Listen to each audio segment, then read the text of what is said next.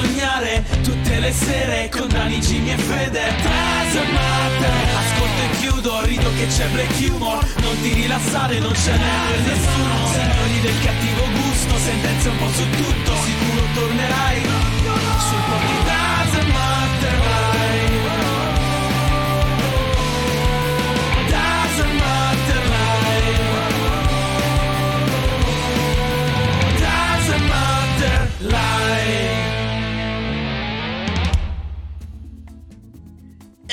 ciao a tutti ragazzi e benvenuti a questa nuova incredibile live del Doesn't Matter Podcast, l'unico programma che viene da tutti i giorni da lunedì a giovedì dalle 21 alle 23 qui su Twitch con Daniele Doesn't Matter che se moi, Jimmy The Fear che se sua. Ciao ragazzi, ciao a tutti. Oh che bello, siamo tornati alle origini in cui Jimmy è sfocato.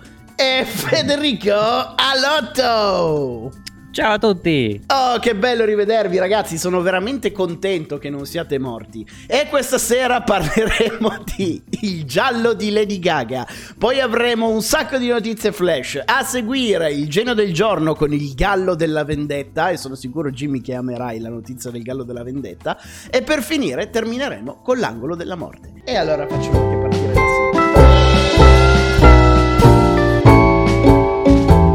In questi giorni Lady Gaga si trova a Roma in veste di attrice per il nuovo film di Ridley Scott intitolato Gucci, in cui viene raccontato l'assassinio di Maurizio Gucci.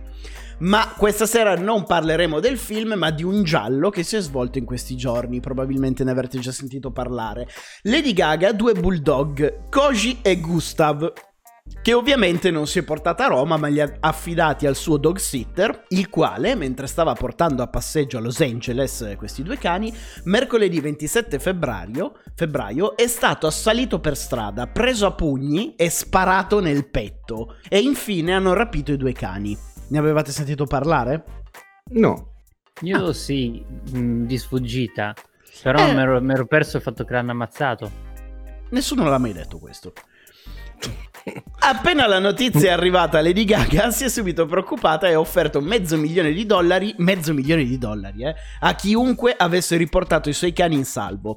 La polizia di Los Angeles si è messa subito alla ricerca di indizi e nonostante ci sia il video del rapimento, non sono ancora riusciti a risalire agli autori di questo crimine. Però ieri sono arrivate buone notizie. Ryan Fisher, il dog sitter che si è preso un proiettile nel, nel petto, non è in pericolo di vita. Sono tronato, voglio Quindi sentire notizie di morto. morte e distruzione. Robert Chirito, grazie mille per l'abbonamento. Sei arrivato giusto in tempo. Stiamo parlando di sparatorie. Quindi sono arrivate buone notizie. Ryan Fisher non è in pericolo di vita e Lady Gaga ha già detto che lo ricompenserà lautamente per il suo coraggio. E soprattutto una donna ha ritrovato i suoi cani e li ha consegnati alla polizia di Los Angeles. Dopo le dovute indagini, i detective hanno appurato che la donna ha restitu- che, che ha restituito i cani non sembra essere coinvolta in nessun modo nel rapimento. Quindi Lady Gaga è esplosa in lacrime per la felicità e consegnerà 500.000 dollari a questa signora. Ma invece dei due aggressori al momento non, eh, non si hanno notizia, sembrano essere ancora latitanti e soprattutto non hanno idea di chi siano. Mm. Che palle, oh. Però il discorso è dove li ha trovati sti cani. Erano legati ad un palo. Sì. Beh, Fede, cioè la polizia di Los Angeles eh, che sia, è arrivato Sherlock Holmes a dire no, non è vero, ho la soluzione. Mm. E invece sono intrippato con Mindhunter. Dovrei tirare giù il profilo psicologico dei cani, della signora e del palo. Eh. Jimmy ha detto che palle perché avresti voluto ritrovarli tu. Bravo. Come se non ti conoscessi. Eh, Prendevi- Già, qua- già ero pronto, a fine notizia già ero pronto. Se ancora non è stato ritrovato ero tipo... Ciao ragazzi, ciao a tutti, boom. Esattamente. Gli portavi due cuscini imbottiti, gli disegnavi gli occhi sopra. Ecco qua i tuoi bulldog.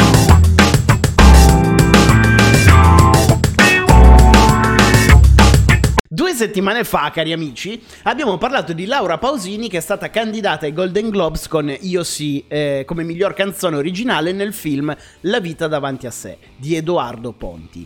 E oggi ai Golden Globes Laura Pausini ha vinto, signori. Io sì è stata premiata come miglior canzone originale. Laura era super emozionata e ha dichiarato che non avrebbe mai pensato di vincere ai Golden Globes. E invece l'Italia porta a casa un premio. Sono contento. Anch'io Dai, sono che molto bravo. Sono, contento. sono molto contento. E eh, passiamo oltre, sequestrati a Messina 50 panetti di marijuana per un valore di 300.000 euro. Stava, stavano viaggiando, questo- questi panetti di, co- di mm, eh, marijuana stavano viaggiando su un'ambulanza che invece di un malato stava trasportando appunto 30 kg di marijuana. Ma come? Ad accorgersene è stato Gimli, non il nano del Signore degli Anelli, ma un, pastore te- ma un pastore tedesco della Guardia di Finanza che ha beccato l'ambulanza mentre stava attraversando lo stretto di Messina a bordo di un traghetto. Allora, se abbiamo parlato di brutte notizie per eh, il carico di marijuana, ci sono invece buone notizie per l'isola di Castellorzio in Grecia. L'isola, non so se ve la ricordate, è divenuta famosa per il film premio Oscar Mediterraneo di Gabriele Salvatores e oltre a questo primato è tra i primi posti in Europa ad essere covid free. Tutti i suoi 1500 abitanti hanno ricevuto la seconda dose del vaccino Pfizer. Noi abbiamo la, la Sardegna però è zona bianca. Zona bianca non vuol dire che è covid free, giusto? E tra le No. isole che ricevono buone notizie abbiamo anche la Sardegna. Dall'altro giorno la Sardegna è la prima regione italiana a tornare in zona bianca. Quindi bar, ristoranti riapriranno anche di sera, si potrà andare in palestra, al cinema, nei, trea- nei teatri e ai musei. Sempre però facendo attenzione perché ci sono dei piccoli fo- focolai di Covid. A concludere le notizie flash abbiamo un'altra notizia legata alla droga. Ad Imperia è stato fermato un tir con a bordo quasi 700 kg di hashish. Questo quantitativo Che ti soddisfa di più, Jimmy? Sì, sì, già questo siamo più... dai. Comunque La- se c'è tutto sto merce è perché probabilmente stiamo entrando in un nuovo lockdown. Te l'ha detto il tuo amico eh, Enrico Eh sì, no, Renato Semolini. Renato Semolini. pro- Probabilmente se il nuovo lockdown, i spacciatori lo sanno, stanno iniziando a far girare di più i panetti che uno si fuma in casa. Giustamente. Eh, La- perfetto. La minchiata di Fede è stata detta alle 21.22, perfetto, andiamo avanti. L'autista, un, bos- un bosniaco di 67 anni, è stato arrestato con l'accusa di traffico internazionale di stupefacenti. Il tir, tra l'altro, è stato fermato per un semplice controllo sul rispetto dei tempi di guida e di riposo. Cioè, volevano semplicemente dirgli: Ma ha dormito per guidare sto camion? Ti senti riposato? Ciao. E invece dentro gli hanno trovato tre- 700 kg di hashish. Guarda quel finanziere, non ti sembra un Picasso, quello sulla destra? No, sono tutte e cinque persone bellissime. A me sembra un Dai. Ok. Trovo persone Federico stupende. Alotto. Federico Alotto No, no. ha detto questa cosa. Io vi trovo stupendi, massimo rispetto della Guardia Finanza. Della Guardia Ma ci Finanza, mancherebbe. Un'ottima Però forza no, militare. in, in questa foto mi sembra Picasso. Controllatelo Federico Alotto, secondo me quando le tasse non le paga. Io Ma no, un, contro- un controllino Mica, oggi, oggi- oggi ho, oggi ho pagato già le tasse del 2014, lascia stare. Mm, Minchia. allora, Minchia. il Guardia di Finanza ha pagato le tasse del 2014 oggi. Io un altro controllino No, no, le ho- le, farei. ho pagate, le ho pagate oggi perché me le, le ho rateizzate, non per altro.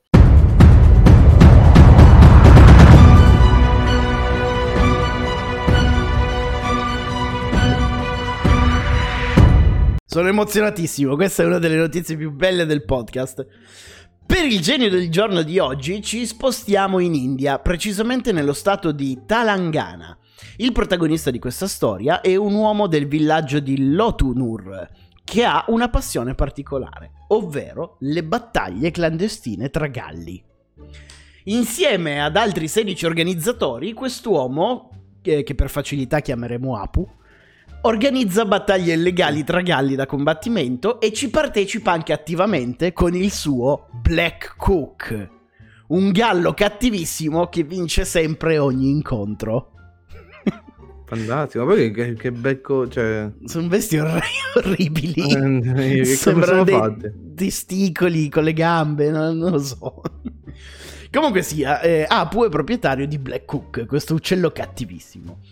L'altro giorno si è svolto un altro di questi combattimenti e Apu, per rendere ancora più cattivo e invincibile il suo gallo, gli ha legato intorno alla zampa una lama di 7 centimetri, in modo che le sue zampate potessero essere ancora più efficaci. Cioè, ti immagina, c'ha già Black Cook, che è un gallo che vince sempre, non contento gli ha, lega- gli ha legato una lama alla zampa, in modo che potesse affondare i colpi.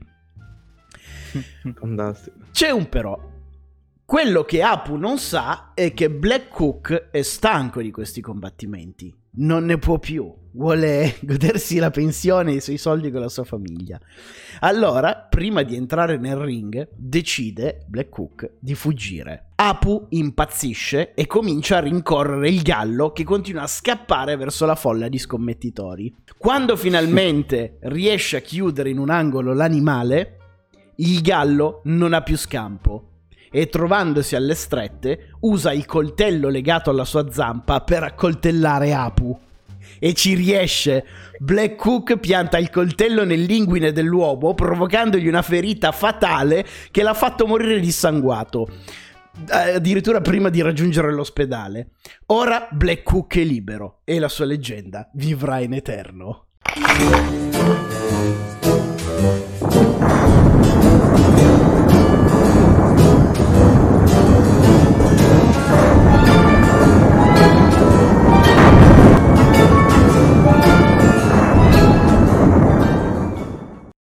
Di 74 anni ci saluta Alexander Doba. Magari il nome non vi dirà niente, ma le sue imprese sono state leggendarie. Ha attraversato per tre volte l'Atlantico a bordo di un kayak completamente da solo. È morto l'altro giorno mentre stava scalando il Kilimangiaro. Pensate, ha raggiunto la vetta di 5891 metri, è arrivato in cima, ha detto "Oh, cazzo ce l'ho fatta, poi ha perso conoscenza e non si è più svegliato. Veramente. Sì, eh, a 74 anni che cazzo vai a fare sul Kilimangiaro? Santo Dio, stai a casa a giocare a briscola. Le maledizioni di quelli che poi hanno dovuto portarlo giù da 5.000 metri. Ma sì, mica, cioè sei veramente un disastro per la società fare una roba del genere. A salutarci ieri è stato Vincenzo Placido, fratello di Michele Placido, morto all'età di 79 anni, ci saluta uno degli esponenti del centrodestra della città di Lucca. E a chiudere l'angolo della morte ci pensa Danilo Rustici, fondatore degli Osanna. Si spegne all'età di 72 anni a causa di complicazioni dovute al Covid. Oggi sono morte tutte persone sui 70 anni. Ragazzi, siamo giunti al termine di questa puntata del Doesn't Matter Podcast, non con pochi problemi, ma ce l'abbiamo fatta portarla a termine. Julian, grazie mille per l'abbonamento all'ultimo, bravo. Noi ci vediamo domani pomeriggio con questa puntata rimontata, se riesco a montare il casino che c'è stato stasera su YouTube. E domani sera alle 21 con una nuova puntata del podcast dove faremo... Cosa si fa domani? Domani c'è la tier list, ragazzi. Ah, domani c'è una tier list bellissima, talmente bella che me la sono già preparata venerdì. Voteremo la più bella e la più brutta pubblicità degli anni 90. Ragazzi, ci vediamo domani. Ciao!